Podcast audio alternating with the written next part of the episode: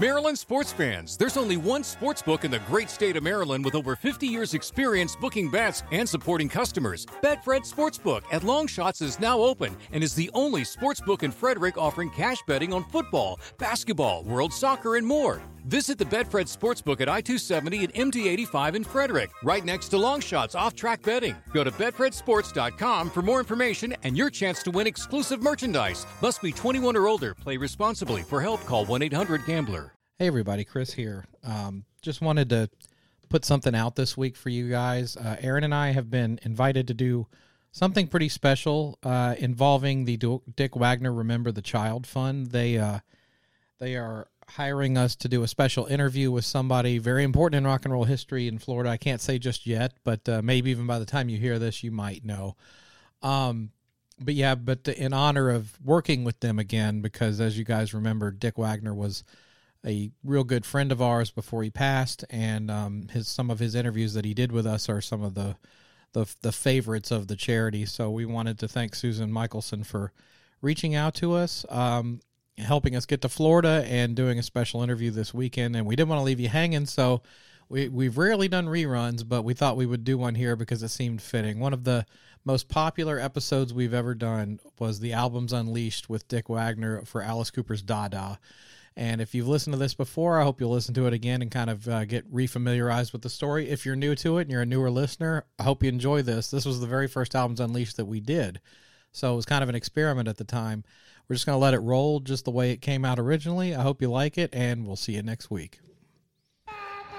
The following is a special presentation of the Decibel Geek Podcast.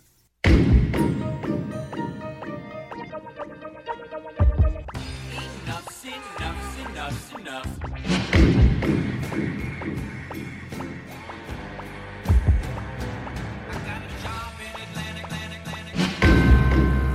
I just love to ride and she rides, she rides, she rides, she rides. I love a waitress who loves to learn, learn, learn.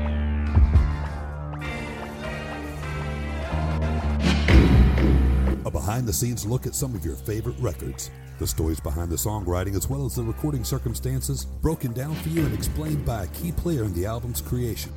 Track by track, memory by memory, this is Albums Unleashed. Alice Cooper's Dada with special guest Dick Wagner. Wow. With an intro like that, you know this is going to be fun today.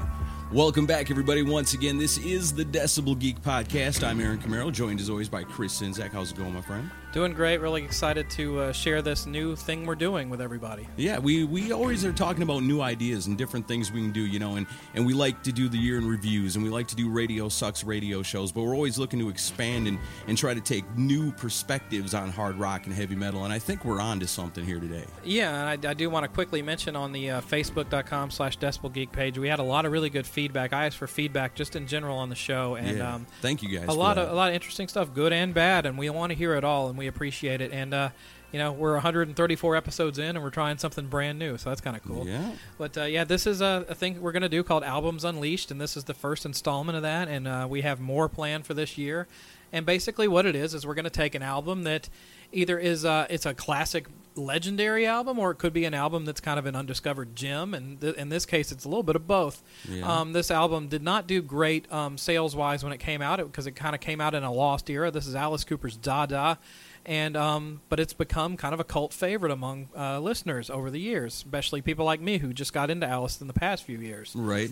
And the thing about this album is it's like you say, it's kind of a lost treasure where a lot of people don't really talk about it. And I think that's the, the idea behind why we chose this one. Yeah, and because we had a chance, we talked to Dick Wagner in the past, and he was such a great guy. And basically, this whole thing is just an excuse to get Dick Wagner back on the show. Sure, he came. He, uh, he he came into Nashville about a little over a month ago, and um, when I knew he was coming to town, first I was excited to meet him finally in person and see him perform live. And um, if you listen to the bonus track that come out later this week, we go into that. Yeah. Um, but uh, when he when he it was announced that he was coming, I was I had the, I had been thinking about this album's Unleashed idea for a while, and I was like, he's the the gr- perfect guy to kick, to kick this off with. And I Right. asked him, and I was like, you want to do Dada? And he said yes.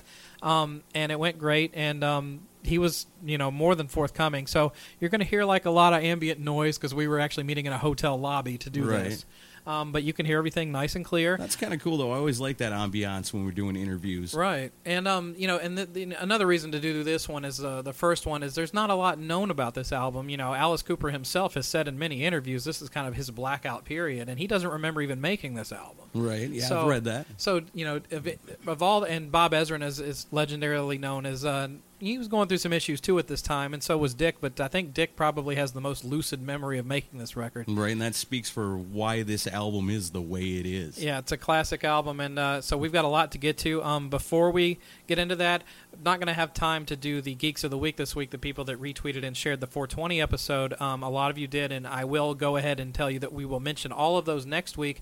And if you want to be Geek of the Week next week, this is how we do it. If you're a first time listener, if you like this episode and you want to help spread the word about the show and help help us build our listenership, because it's all you guys that do it, um, just either share on Facebook the link to this episode or uh, retweet the link on Twitter. Right. And um, that's basically it's word of mouth. We're trying to do this grassroots style, and we get more listeners every week when you guys do it. It really Right. does not go unnoticed. We really appreciate it. So if you do did it last week and you also do it this week, you're all going to get mentioned next week. You will. Awesome.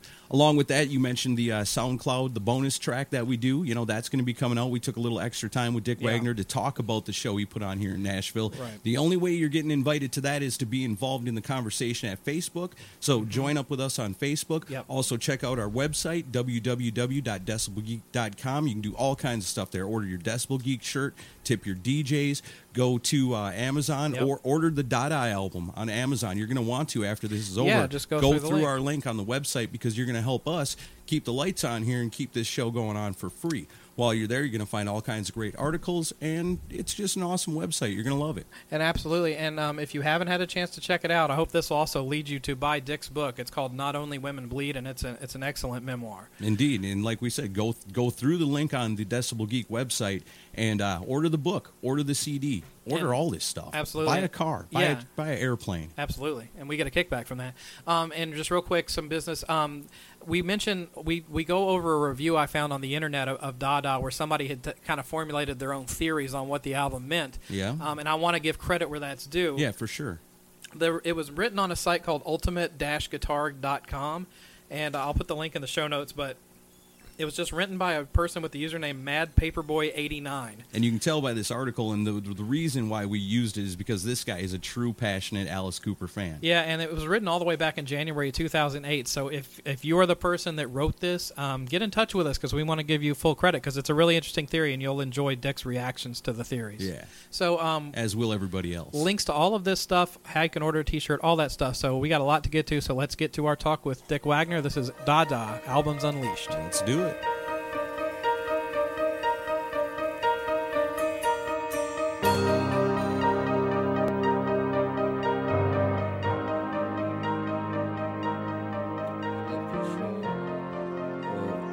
You know, I got to talk to him a bit. Um, he's doing great.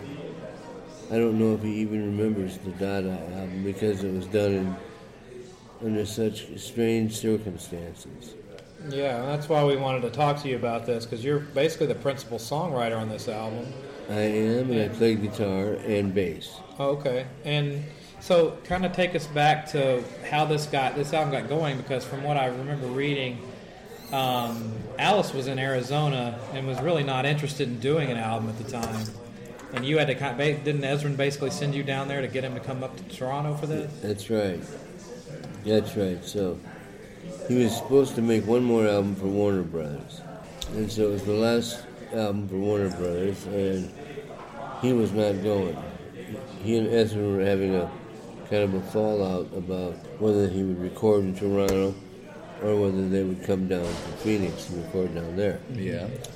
Bob wanted him to be in Toronto. Bob didn't want to leave his family and his surroundings. Alice didn't want to leave his family and his surroundings. There was no material written yet, and so they were at a crossroads there, and Warner Brothers needed one more album. So Bob called me up and he said, uh, "Look, will will you go to Phoenix and try to get Alice to write and get him to commit to coming to Toronto to record?" And I said, "All right, I'll do it." I think I was living in, uh, I forget where I was living at the time. Might have been New York. I'm not sure, but I went. I went to Phoenix, and went to Alice's house. I stayed there with him, and every day I'd bring out the guitar, the keyboard, and I'd start writing.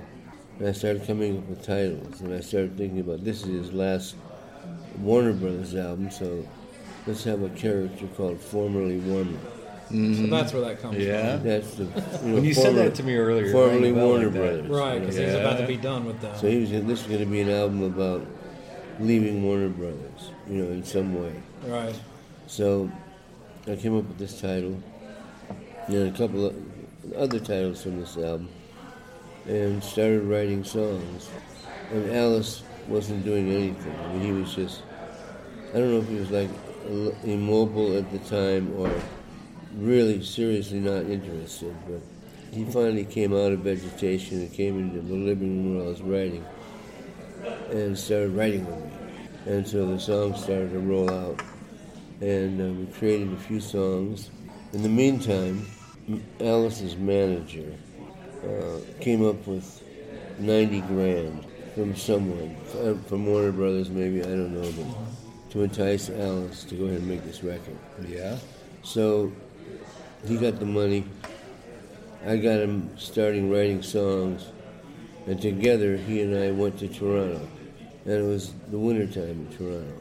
It's unpleasant in the wintertime in Toronto. Especially coming from Arizona. yeah, Yeah, it's a especially- shock. Exactly. Coming, up, you know, laying by the pool and Right. all that. So we go to Toronto and we rent this uh, two bedroom suite. In, in, I think it was in the Hilton Hotel. So he had one room and I had another, and there was a living room in between where we could get together and do a little bit of writing. So we would write a song and then the next day record it. But we were really getting drunk every night. I mean, just drinking all this vodka, vodka, vodka. So both of you were in pretty excessive on the, the drinking at Man, that. I'm telling you, I, I wasn't. I'm not a drinker at all. I still don't drink. Uh huh. But I was trying to go along with the program here. Yeah. Yeah. You know, keep him happy and keep him writing. And it was working. So was he very temperamental at this point? Like as far No. as getting him to work on things? No, not at all. He's always very, very cool about that because he likes to write too. Yeah. And uh, that was the first time that Alice and I spent time really talking about his life, my life, you know, like becoming really closer friends. And through a lot of revelations, which, which I won't go into here, but uh, we got to know each other much more. We're always very successful at writing because it just comes so naturally. And we think alike and we have the same kind of humor. And so we, we got a bunch of songs finished, recorded. We go down the next day, go to the studio, record, we, we finish. We'd go back to the hotel and go down to the dining uh, lounge area where we'd have dinner. And then uh, usually every night we'd go over to the piano, I'd play piano, and he and I would sing. You know, some of the hits or whatever we could, would think of to entertain all the people in the, in the Wow. lounge. So the people in the lounge had no idea No. that they were in what they were in for when they were hanging No. out in there. No. Was there a lot of people there that had like no idea who you guys even were? Oh, I, well, no, they, I think pretty much everybody knows Alice Cooper. I mean, His Yeah. face is very recognizable. Right. They don't kn- know me from Adam, but they're learning to. Yeah. So we'd go play the piano and sing. It was great. People responded. They loved it. We'd do that. We'd drink. We'd sing. We'd play. Then we'd go upstairs to the suite and write. Mm-hmm. And uh, it was working. The al- album was working. At this diner, we would there were the two waitresses, one a tall, blonde, beautiful blonde, one a tall redhead, beautiful redhead. And they wore these black dresses that were slit up the side all the way up to their ass, and they were they were, they would wait on us. They were very lovely. One night, we're back at the hotel upstairs, and we were going to write a song about these two girls. So the concept, uh, Scarlet and Sheba, Right. came up. The blonde was Sheba and the Scarlet was the redhead. So we, wrote, we were writing the song, we wrote the song, and then it was time to drink heavily and then go to bed. So at like 10 o'clock in the morning, there's a knock on the door of the, uh, the suite.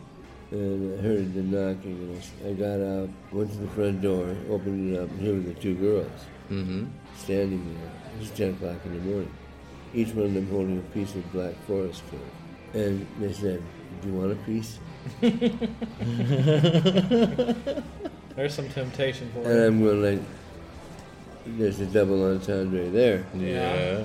So I said, come on in, come on in. And Alice come out of his room and set the girls down and said, listen, we wrote a song about you. You're immortalized. All it wants to hold me, wearing just a red veil hat. She was in the shadows, waiting for a turn and back. In the corner where the lights are low, a vulture sister act. I watch their show. They're trying to kill me, wanna pick my bones. Methodically, erotically. I just want your body, Sheba. I don't want your brain. Scarlet gets what's left of my remains. So we'll sing it for you. And we did. And Scarlet Sheba from that album. Yeah. And it's really about uh, dominatrix kind of sex. And, Right. Yeah, you tell from the lyrics for and the sure. girls were like, oh my God, wow. Were they Were flattered they or liked it mortified? or? I think they were mortified. they were mortified, but they were flattered by it. Yeah. Oh yeah. But they they came there to get laid, and they didn't get laid. But they got a song written about But them. they got a song written about them, you know. So, um, no, the policy was, you know, we, we didn't, didn't really have women coming around to disturb the writing and create problems. And Alice was married at the time. I mean, married at the time, still is. Right. but um, the same girl, Cheryl. And he wasn't going to do anything with these girls anyway. Me, might have. you know. but we were basically just being good guys and write, writing a song about these girls, which we recorded that day. And uh, so that's part of the Dada album, too, the Scarlet and Sheba story. That's one of my favorite uh, songs on the record. Yeah. I kind of love the the Middle Eastern vibe you you Yeah. put in on that. Where did that I, where did that sound come from? I mean, Ezra created it on something, now wh- you were a mentioning synthesizer or something. you, you mentioned Alice and Bob were having a stalemate about where they wanted to record this thing. Did did that boil over into the studio? Were they not getting along while this No, album was no, being they were made? fine. They, were, fine. okay. Once we got to Toronto and got locked into the fact that we were doing it, there was no problem. Good. There was no problem. There's always creative process. All right. So it's all we were doing is creating. I was doing a little more on the production side on this record, and uh, I played all the guitars and I played bass on the record. Mm-hmm. So I, I did quite a bit on this record, including write, writing it. And uh, I, I love the songs on Dada. I mean, I, I think that they're just really uh, experimental and beautiful, and they have no purpose in life commercially. Right. Yeah. They had Yeah, you no- can tell that for sure. There's nothing. To, we didn't make any attempts to like write a hit song or or do any of that. It was just this concept of the old man in the attic. That's what I was gonna say because at that time, you know, Bob Ezrin's pretty known for like coming, getting together with bands and doing these concept albums, like albums that tell a whole story Yeah. within it. You know, like The Wall, like uh, music from The Elder, from Kiss, and this album Dada seems to really have some kind of like a theme to it, where it's like a concept album. Does this does it, It all is a fit concept. together, tell a story? More or less, I think it. Yeah, it does. You know, and really, it's, it's all about. the, Um, it's all from the idea of being formerly with Warner Brothers. This was the slap in the face for Warner Brothers, but with this character in the attic. So you guys felt like you know, since you really didn't give two shits about what Warner Brothers thought about you at this point, that you're free to do pretty much whatever you Oh want, yeah, right? and we did. It was a very loose album in the sense that it had no hits, it had no attempt to be successful. It was just the music we wanted to make every day. Yeah, because Warner didn't get behind it at all promotion wise. They just buried it basically. That was it. That was the last album. It was Yeah. over. So you guys kind of knew when you were making it, they're not going to push this anyway, right? well, we kind of figured they wouldn't. Right, right. So, um, yeah, because I was going to ask you about the theme of it because there's a lot of interesting theories out there about the concept of this album because Alice hasn't talked at length about it, and there's What what what are the uh, Well, the there's, theories? uh, there's one I brought. This guy wrote a very long thing about what he thought each song meant, and I'm not going to read the entire thing verbatim. Let me read it. well, let's see. I don't have my glasses. on me. Well, I I mean, I'll tell you, it's like he says, Dot, the album, all right, the opening track, uh, Dada, he says, the creeping opening with Bob Ezrin talking to Alice, apparently pretending to be a psychologist, asking about the man's son, Sonny. Right. When he implies that Sonny is the man's daughter, showing the dehumanizational tactics his dad uses to break Sonny emotionally. That's pretty close. Yeah. Is it? Yeah. I think this guy, if this isn't true, it's a great concept if you didn't come up with it. Well, I this think way. that that's pretty much what it Well, was. the, th- the, the main theory he had was this is basically a story of a, a of a mentally disturbed person with multiple personalities, and the songs kind of represent these different personalities. Yeah, I guess maybe you could say that too. Right. Um, not so much being a multiple personality, but being completely mixed up about who he was. Right. He didn't know if he was the daughter or the son. I mean, he, he wasn't sure. Neither was the father, the old man. They didn't quite know what, what gender he was. Or, and, and that's really the story of Alice Cooper. People, Mm-hmm. Right. don't- whether he's a woman or a, girl, or, a, or a man when he first started out, you know. Yeah, the androgynous thing. Right, the androgynous thing. So, Right. Well, and then uh, like uh, one song that's interesting is "Enough's Enough." Um, longest song. the uh, it's it's kind of a it sounds like a lighthearted song musically, Yeah, it's upbeat. And, But the Mm-hmm. subject matter is very stark in contrast, Yeah. you know, because about a man basically whoring his child out. Isn't is that? I mean, Well, not that. Really. He's, he's cruel to his son. Uh, is that what it is? Yeah. Because they're talking about his mother dying and, and stuff like that. It What just, his dad did to his mother. okay, You know, so the son is reflecting on what the dad did to the mother, and therefore to him, and right? enough, enough's enough. You know, I've had enough of your dad. So Yeah, because like the line "go fuck and fuck and make a buck." I mean, like some people are like, "Is that child prostitution or, or what does that mean?" You know, it's a uh, I guess it could be. It wasn't really thought of that way, and I think that re- really the words are go buck and buck and make a buck. gotcha.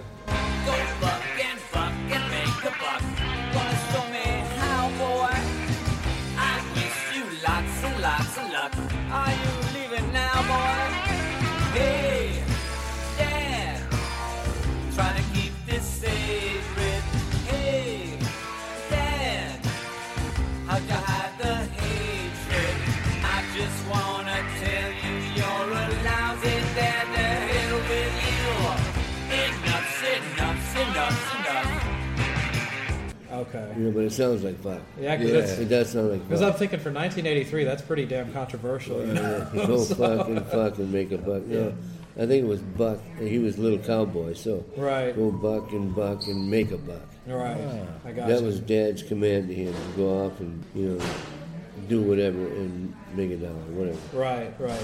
And then on But, but it's interpreted as fuck and fuck, and so it's you know child prostitution. got- That's, it's not, it wasn't meant that it was way. misinterpreted. hmm. Okay. Misinterpreted. so I'm glad we have you here to clear up some of this stuff. Yeah, 'cause okay. it's- okay, so for formerly warmer, which you've ac- already explained what that behind that this guy's theory, because I think you'll want to hear this. He says again, we have the father's perspective, describing the family secret that his brother is some kind of fa- some kind of hideous freak locked in an attic, and the sound he hears through the walls like an out of tune piano, slowly driving him crazy. No, not really. Not really. okay. is that is that character that's in the attic, you know, and, and saying that, you know, based on the idea that this is a character driven, you know, these songs are very character driven. Is that supposed to be the same guy from Welcome to My Nightmare? Like the one in the Steven? attic? Is that Steven? Is there a tie in there? Well, it could be. I mean, you know, I mean, you could look at it that way, but I don't think it was meant that way. I mean, once again, this started from me sitting there and getting this idea of formerly warmer as being formerly Warner Brothers. Right. You know, so so it starts from that, and then Alice actually made it a character in the attic. So Okay. Formerly warmer pulls up the covers to hide in his wrinkled bed. No dreams go in, no dreams go out of the hole in his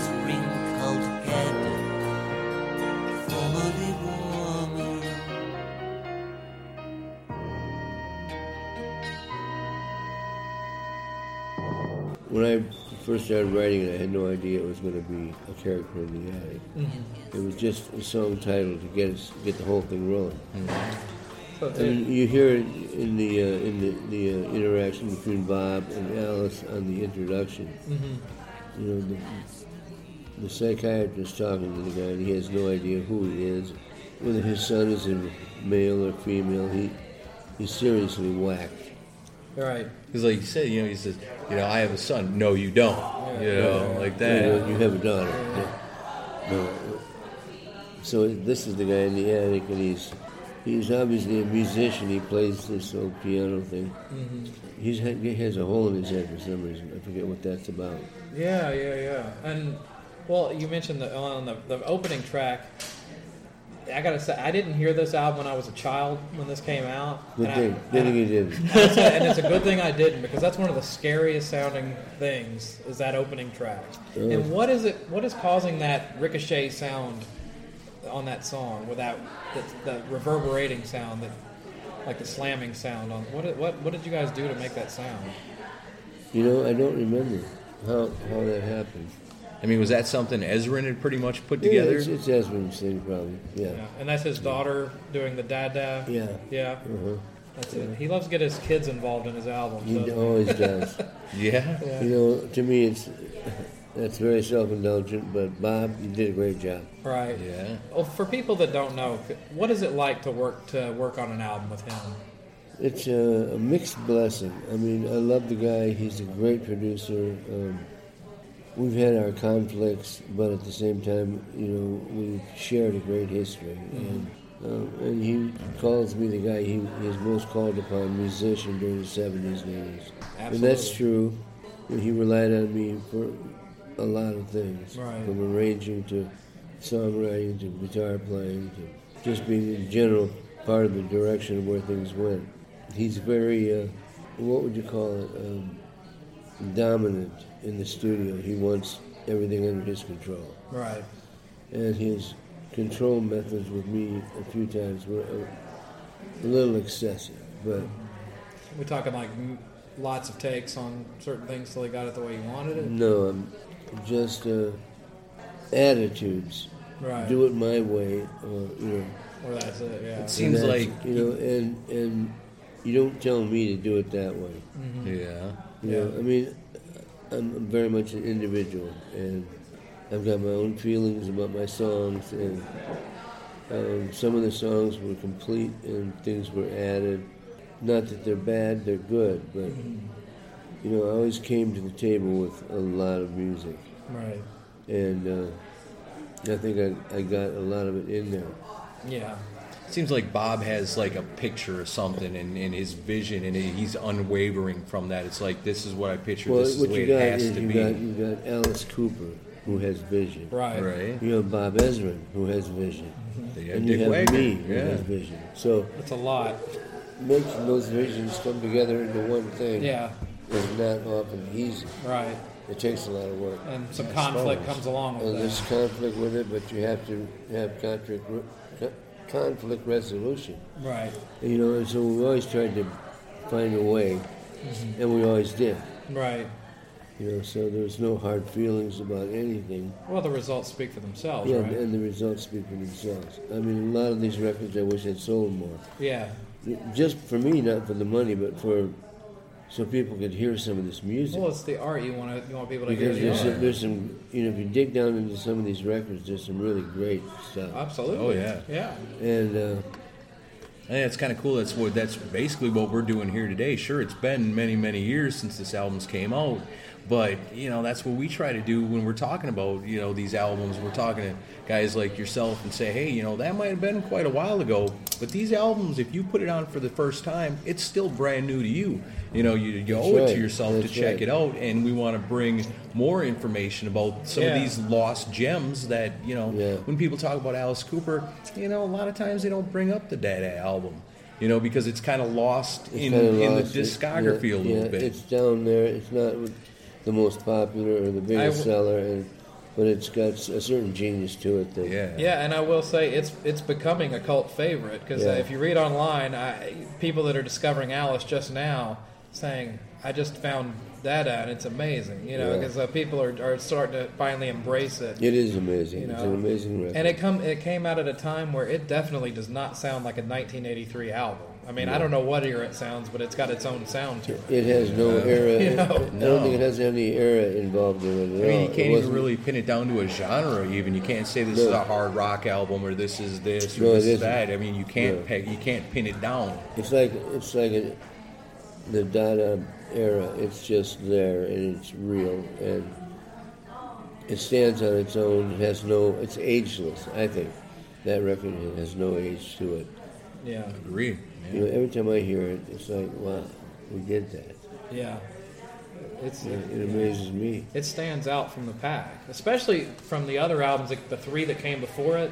Like you know, Flush the Fashion, Zipper Catch a Skin, and Special Forces all had a certain Yeah. cohesiveness. This Zipper stands out Catch from the Skin those. had a had a, a cocaine overdraft on it. It, Yeah, it was a high speed record. right.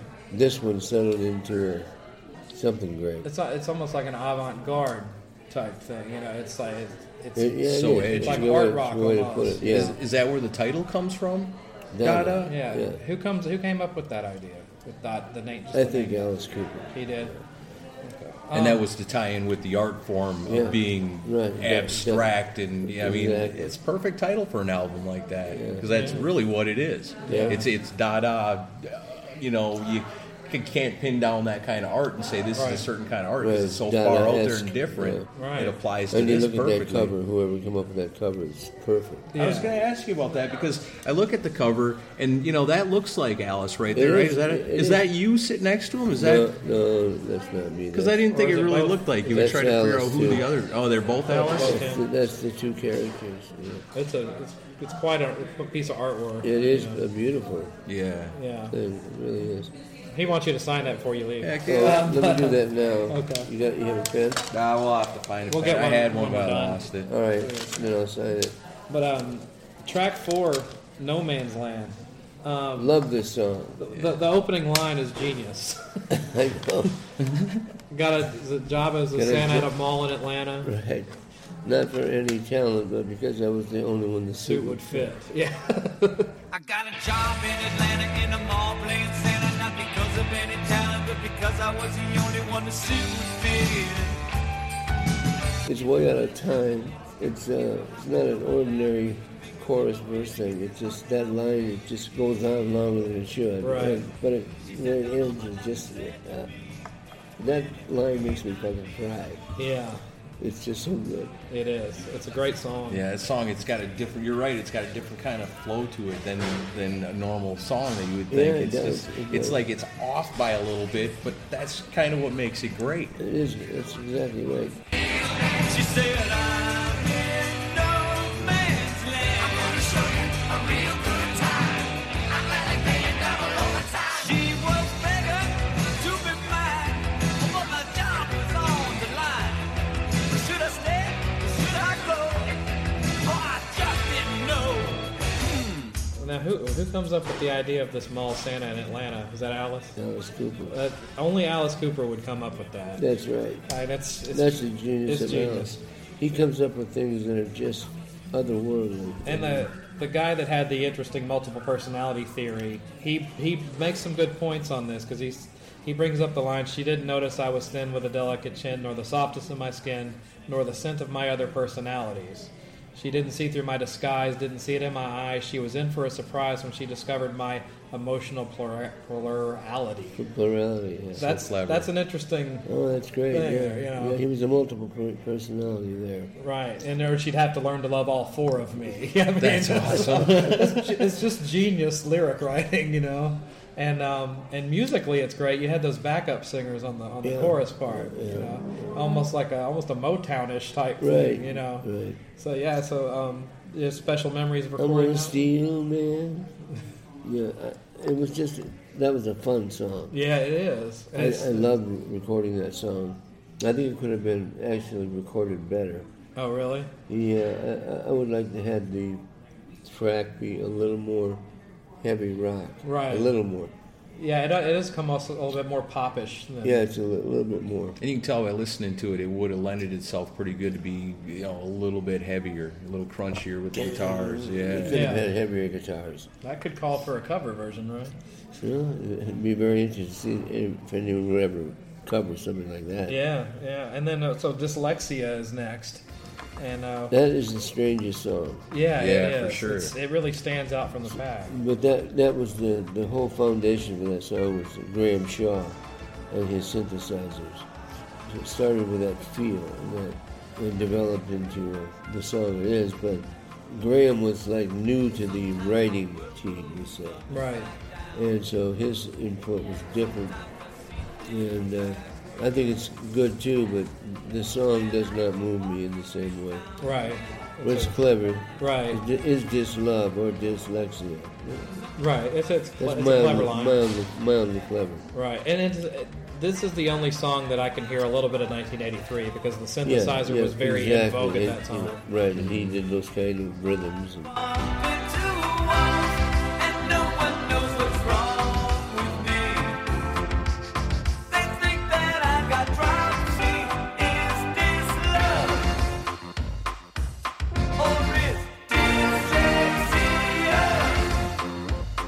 But this is a very self-contained album because it's basically you, Bob, Alice, and then this guy chiming in a little bit. Right. But you guys were the main people running this show. right, right. So maybe that's why it has such a, a stand, such a interesting sound because there's there's not too many cooks in the kitchen on this one. Right. You know.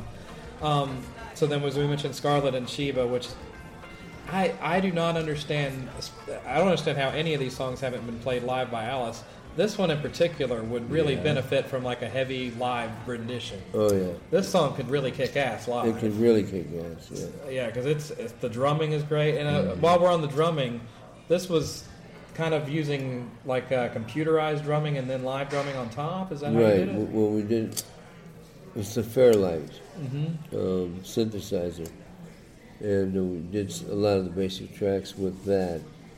And then brought in, I forget even who played drums, but we brought in drummers to play live over the top of it, which a lot of people do today. Right, do the synthesizer tracks, play live drums over the top, and you get the combination of the two. yeah, You know, because kids today, if you're making a record, they want things to be quantized and in time.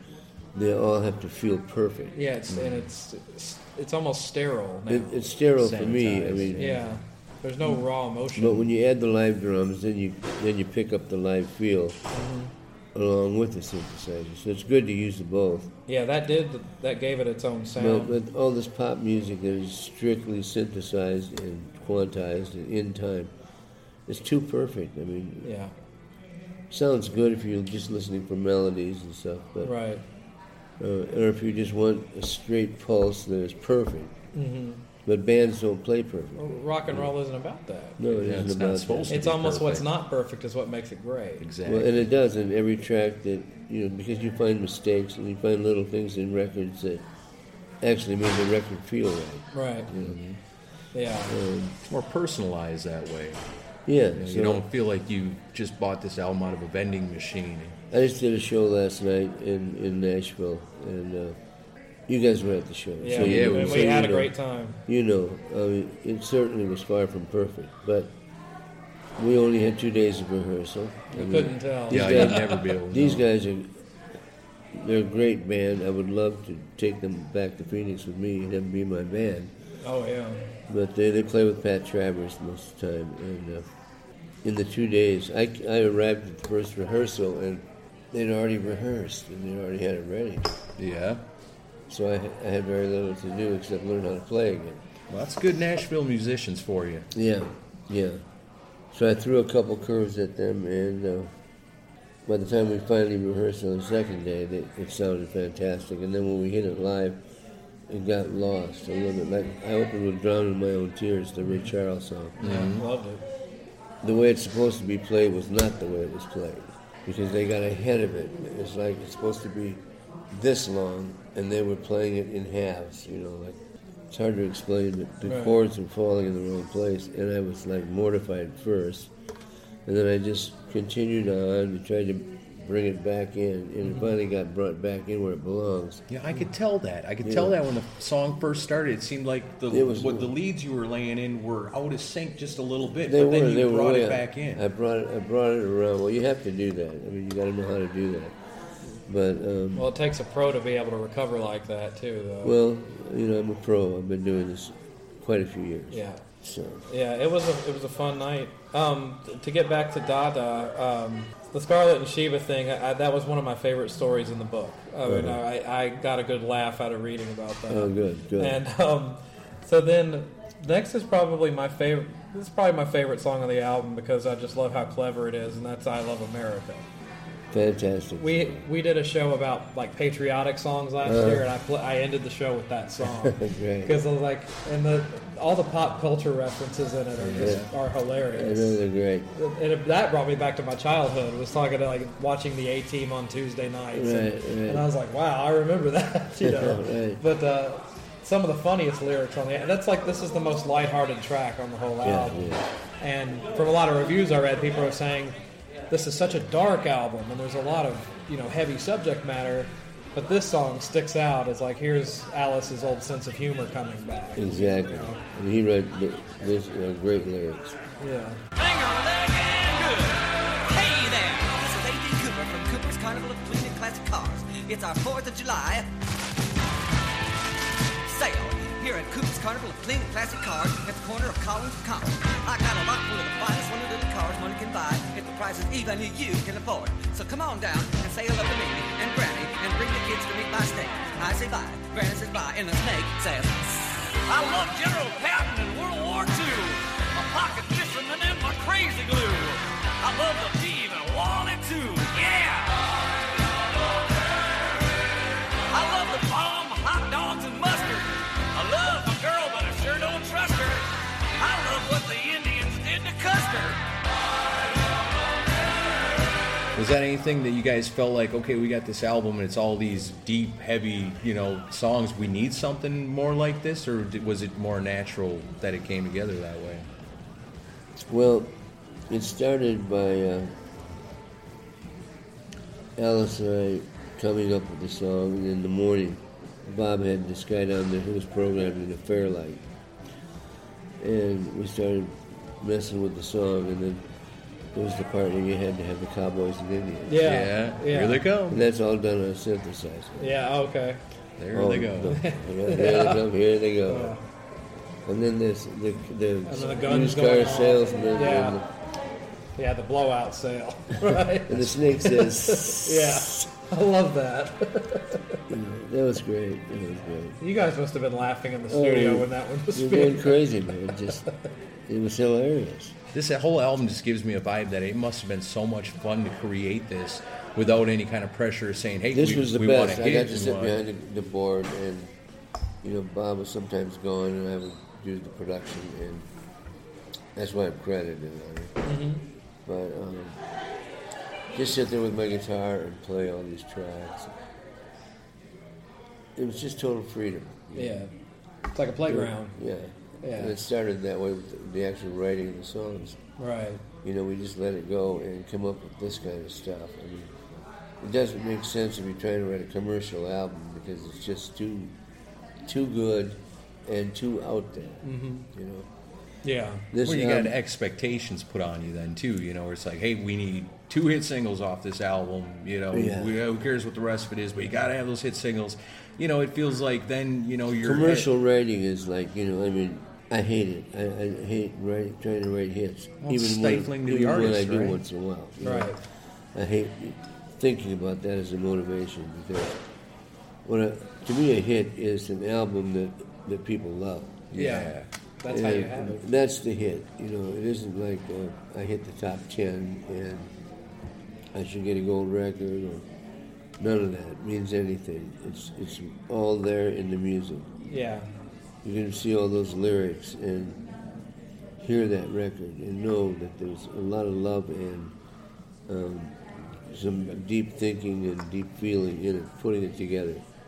It's a masterpiece. Yeah, and also like who says I'm going to write a hit? It's not. It's, it's like it's not up to the artist. It's up to the public. Right, you that's know? right. And the and like record companies forget that. Yeah. They're like, okay, we're going to manufacture. That's a hit. Oh, songwriters. Well, yeah, forget it, they too. come Yeah. through and have to pick one out, and they say, okay, this is going to be our sing- single, you know, or however, Yeah. you know, they works out And that if we're a way. And- songwriter, see, it's like this. If, if you were writing for today's market, Yeah.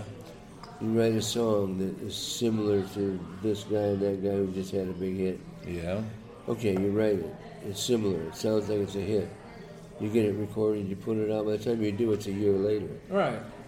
And the trend has changed. It's over. You're too Yeah. far behind No, the so if, game. you- if you're ever writing for the current market, you're always writing for the wrong purpose.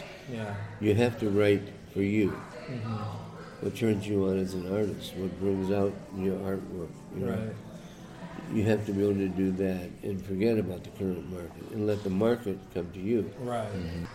So, but this was so, but this album is almost a passion project because It- it's it like, feels like it, let, doesn't us it? just get Yeah. together and write what we want to write and screw the record company. We don't That's need it. right. Right? So, um, what about what's going on with Fresh Blood? What, what's the story behind this song? Well, it is about a vampire, you know, Okay. a vampire with a beat. Yeah. Mm-hmm. Yeah. You know, I mean, Prakash came in on this one and played bass, and I didn't play bass on this song, but he did. And Yeah. that amazing bass line and that whole feel is uh, it's me and Ezra really writing that feel. I thought the guitars I played on it were uh, really perfect, just uh, a light Fender sound, just uh, not trying to amaze anybody with anything, just something really simple in and out of there. Mm-hmm.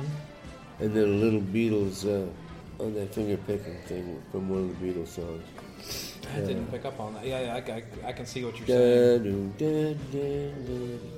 What was that song? God, dude, it was one of the John Lennon songs, and I can't think of it right now. No, Oh, okay. But I, I did that kind of guitar part in there. and I thought that was really cool.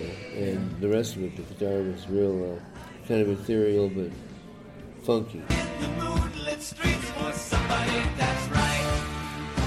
Fresh blood, a sanguinary feast is all he's living for. And he craves it more and more. Showgirl, businessmen in suits in the midnight rain. If they walk alone, are never seen again. So that was like the overall production feel for that song, to have that kind of feel. And then Alice made up the, the vampires. Right. The uh, the guy that had the whole theory on what the concept Yeah. was, he's he's saying that it, like that there's some of these songs are he because his theory on Scarlet and Sheba was Sonny finds two girls that are willing, has sex with them, then kills them, and. Uh, you know, pretty filled with, with lyrics about bondage, and then Fresh Blood. He says, "Here's another murder song, except on a larger scale, detailing the hunger for blood and the ruthlessness and random, randomness of victims. So he's making it out like a serial killer with multiple personalities, is what the album is about. I suppose. Huh? I suppose it could be. But I guess this, this it's is what's like- great about Yeah, albums. like an so album like you can this make it what you want it to especially, be. that's Yeah. it. exactly, and that's yeah. something- What that's- does it mean that's- to That's you? a good thought process. I think that's, It's an interesting idea. yeah. I mean, you can take it that way and interpret it that way.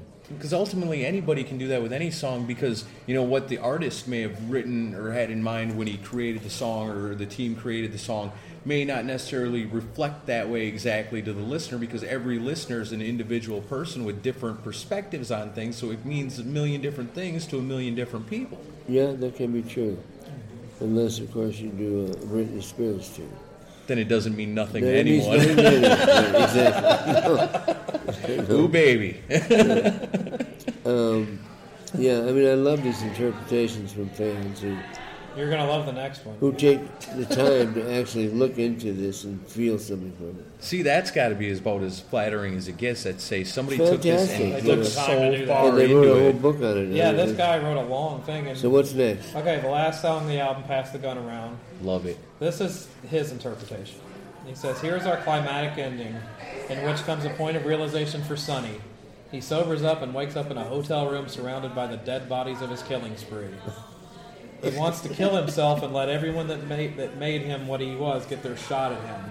Pass the gun around, give everyone a shot, give everyone a shot. Throw me in the local river, let me float away. Pass the gun around.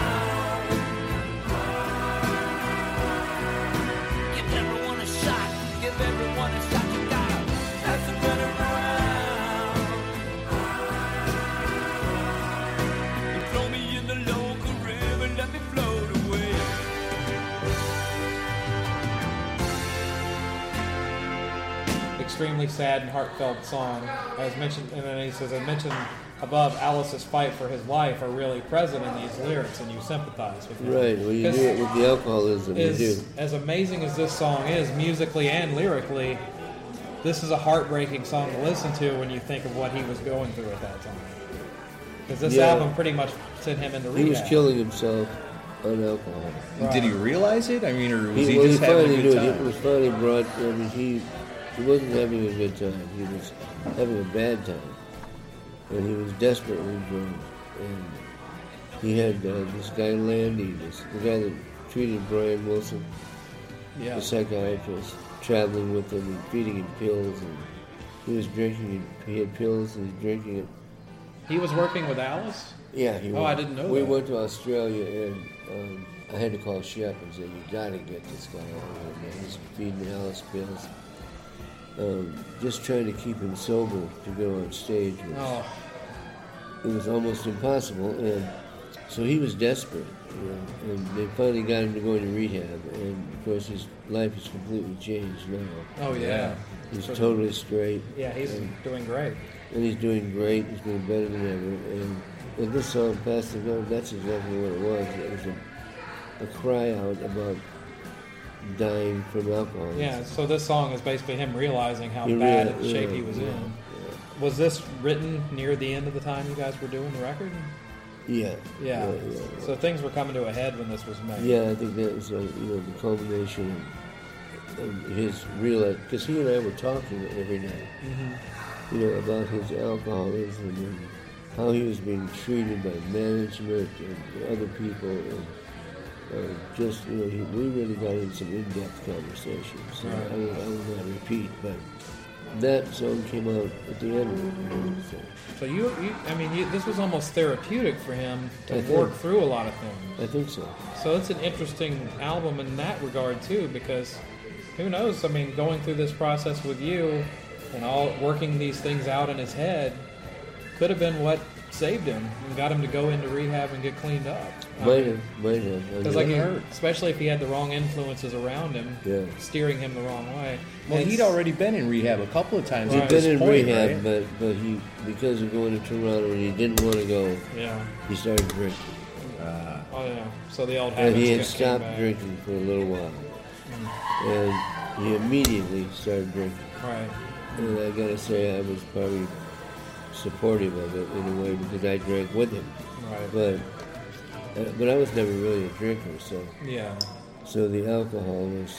I, I want to say fun, but it was wasn't that much fun either. It was- you know, we, we were like drunk every night. Right. yeah, I had fall into bed drunk, and wake up drunk, and but then I got you know, Black Forest cake. So, Yeah.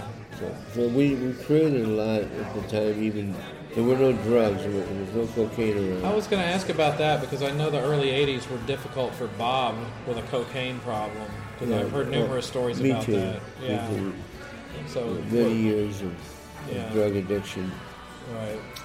and uh, What the heck are Black Forest cakes? it's a cake. It's a piece of cake. Black Forest cake is chocolate and raspberry and something else. It's called Black Forest cake. I thought it was good. It's You never gonna had be a like piece of a- Black, Black Forest cake? No, I don't think so. Try I thought it. you were Never like you had were it. talking about it was like Try it. a name for hash or something. I No. had my Black No. Forest cake, man. I was good. no Black Forest cake. You gotta try it sometime. I'm gonna have to. Yeah. Listeners, listen. Check out Indoors. Black Forest Cake. Before we get off past the gun around, I have to compliment you. This is one of the best guitar solos I've ever yeah, heard. Thank for you. sure. I've, I anytime that somebody wants an example of a great solo, I play this. It's Great. it's Thank you, it's Chris. one of your best pieces of work. I feel very good about it too. It was it was just great when I, when we got the, the delays set on it. Yeah. So it was just right. And it just It just was builds and inspired. builds. Yeah, it's a real high point of the album. Yeah. So I mean, that's that's the ninth song. I wanted to talk to you about a couple of things on the side notes. The um, you did this at partially at ESP Studios in Buttonville, Ontario. Um, there's a quote in here from a, a man named John Jones, one of the co-owners of the studio. And I don't know if you've heard this or not, but this let me just read you the quote. He says, "I E was a co-owner along with D Long of the band Klaatu of ESP Studios in Buttonville." Alice was with us for over a month in the early 80s, and he and I spent many hours together hoping Bob would stay busy in the studio rather than come out to the front of the old barn and tear Alice's head off for not having a lyric ready that Bob liked. Um, and he says, many pages of very cool words were crumpled up and thrown in the bin. And he says it was many out insane. It was an insane time with many hours of grueling programming of the Fairlight CMI. And he says that as it turned out, when the album was delivered to W- WB, they were not expecting them to record an album. They thought Bob and Alice would just take the budget, and that would conclude the years of recording that he did with formerly Warner Brothers. Right. So, um, and he said, Alice, Bob, and Dick were our first real clients in ESP Studio. They gave us credibility in the Toronto music business, as well as teaching us all a million lessons in music recording and especially Alice life. I haven't seen him since 1981 or so. When I lived in England, I tried to call him a number of times but never got through. In my career in D's, we never forget the role the three mad superstars played in our ever evolving musical lives. so So you made an impact, that's for I sure. thought that was a nice quote from That is fantastic. Yeah, so um, Wow. That was great. yeah, and then a, an interesting credit on the album is special thanks to J- Judge Joseph A. Wapner. so was people cor- Dun, dun, people scored dun. on quite a bit during People the time? scored Alice. uh, It made everybody has to stand when Judge, Judge Wapner walked Seriously, Because he was always watching it, and if you were sitting there with him, everybody had to stand. Wow. Dun, dun, dun, dun, dun. I mean, his involvement in television programs is like that. I mean, is he pretty obsessive about stuff like obsessive about stuff that? like Yeah, that. That's funny though. Yeah, but funny. you know. yeah. So, so, did Judge Wapner ever send a thank you card or anything? I don't know. Well, Get out of jail free card, eh? Anna. yeah, but that's So when this album, I mean, it's wrapped up, it's done. You turn it over to Warner Brothers. You know they're not going to do anything with it. Was there any thoughts or even plans of maybe touring on this? No, never a mention of it. No. So once this is wrapped up, then where does everybody go? I mean, Alice, what he goes back to rehab one more time, and is that how? He did eventually go back to rehab. Yeah, yeah, he left to Toronto, went back to Phoenix, drinking, right. and then they had to turn him around again. I forget whether we went to Australia after that or. Um, I don't think we went to Australia when I was working on Mark Farner's album in Toronto, which was producing his first solo album. I got a call. They wanted me to go to Australia with Alice, and I said I can't. I can't leave here. I'm finishing this project. So Shep called me up and he said, "I'll make you a deal. You can't refuse." And he gave me like an astronomical amount of money per, Yeah. day, per day Right. and I had only two days left on the mixes of, of Mark, so I hurried as fast as I could, 24 hours a day, working on that album, to Right. finish it. I finished it at 8 o'clock in the morning. I went to the airport and flew 40 hours Oh, to Perth, Australia, to join them. was this for Because shows? Alice said he would not do this to her Uh-huh. unless I was there. So you guys were still able. I mean, it, Dada wasn't a big hit in the United States, but it got some good attention in the UK. Was it getting good attention in Australia too? Is that why I you don't guys know. were able to? I don't know, but we went for a tour there. We took Nightmare there again. Yeah. So you guys didn't play nothing off the Dada album. in No, nothing's Australia. ever been played. We never live. played anything live off Dada. Was there ever any discussion saying, "Hey, maybe we should put Scarlet and Sheba in a set"? Nothing like that. No. All that stuff about what they're going to do live takes place in other places. Yeah. You know, it has nothing to do with me. Yeah.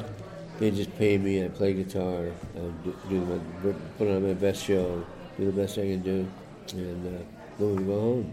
You know, it's pretty cut and dried business. So, like I said, when you when you guys were putting it together, you knew Warner was not going to push it. So when it didn't do much, you were probably like, "Well, I'm not surprised anyway."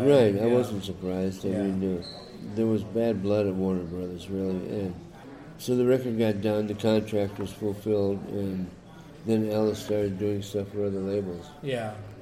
And did you stay in contact with him after that? I'm still in contact. Oh, I know you are now, but like during that comeback. During Because Yeah. was this your first, like, last, or I should say, last full album with Alice? I think for a this was while? the last Yeah. one. I, I, I'm trying to remember the sequence, but do you know the sequence? This was the last full one you did with him. That yeah. was the last Yeah. full one. and then you came back to do help work on Brutal Planet. No, I didn't work on Brutal. Oh, I thought you. Planet. No, I'm thinking of the wrong album. No. Uh, Or was no. it? Uh, no, you did "Hey Stupid." You did. Hey uh, Stupid and Might as Might well As be, Well on, Be Mars. on Mars. That's a great Yeah. song. Yeah, that was a good song. That started out. As, I wrote that that melody and the first couple of verses as another whole song that I had written. I wrote it back in the, the early 80s.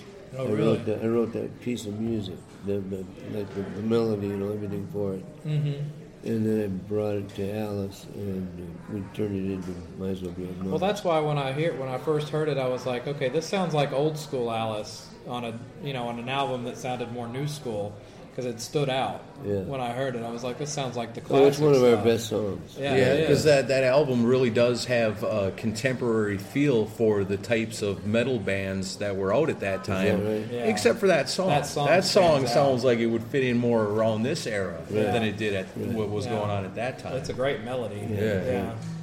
Yeah, I wrote that, that the whole opening. Uh, taxi driver swerving lane to lane. Mm-hmm. Um, it was a part of another song that I wrote for my for a girlfriend that was giving me a hard time. Oh, okay. But Do you find that works when your girlfriend's giving you a hard time? You oh, write her yeah, a song, she gets fuck off your yes, case I, I write. No, I just write good songs when I'm when you're pissed. either pissed or despondent. one or the other. yeah, It Depen- doesn't bring out it good depends. stuff. You know, sometimes they break your heart. You write great songs. Sometimes they fuck around on you. You write great songs. Right. yeah. Sometimes they piss you off and write great songs. So my relationship with females is it varies a little, you know. Sometimes Right. sometimes I love them and I write great love songs. Sometimes I, I fucking hate them, and I still write a great song because Yeah, just in a different way. I like the one you did last night about messing around with another man's woman. yeah, yeah. yeah, that, that's a good that's a good Put your blues. dick in the dirt. That was fantastic. So to, to wrap things up, it seems like Dada is a, is a particularly special album to you. It is. Yeah. It's very special to me. It's one. It's it was not my favorite. I think it is my favorite Alice Cooper album. Yeah. Nightmare also. I mean, you gotta Right. love the, the thing that launches the whole Sure. your whole career, basically. Right. I, I love Go to Hell too. I think that's a good record. Yeah, I Yeah. like that one a lot. What else did I do with him? I did uh, From the inside. that is a classic. Yeah. That I would say you could actually, honestly, put on the Beatles' A- Abbey Road Mm-hmm. and play that right after it, and you'd have the same aura. Right. It's that good. Mm-hmm. It really is that good. Absolutely.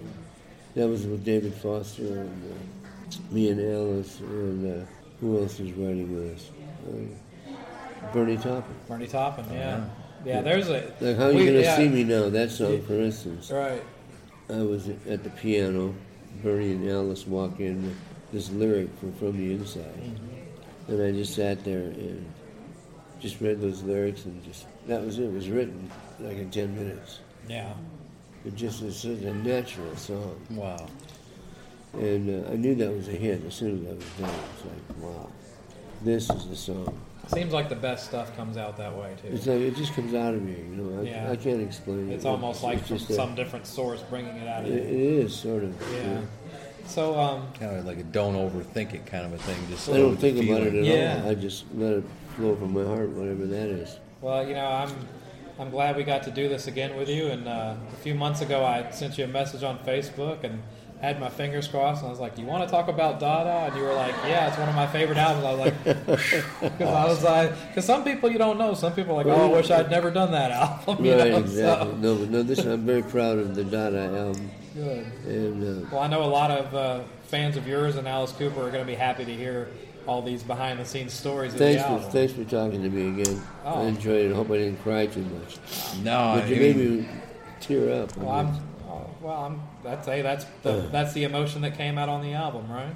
I think, yeah, Absolutely. Yeah, it takes an emotional person to be able to create this kind of stuff, you know, and, and it shows in you that you got so much love for the music and so much power in your creativity that, you know, whether it's live on a stage or, or creating in a studio, Dick, you've come out with some amazing stuff over the years. And, you know, I speak Thank on you. behalf of the fans of our show here. You know, we appreciate you and we thank you very much for all you've Well, done. thank you. Absolutely. Thanks, Aaron. Thank, got it, man. thanks, Chris. Oh, no problem. Thanks for I doing this. For us. appreciate you guys. You guys are amazing. And I love you and everything. Thank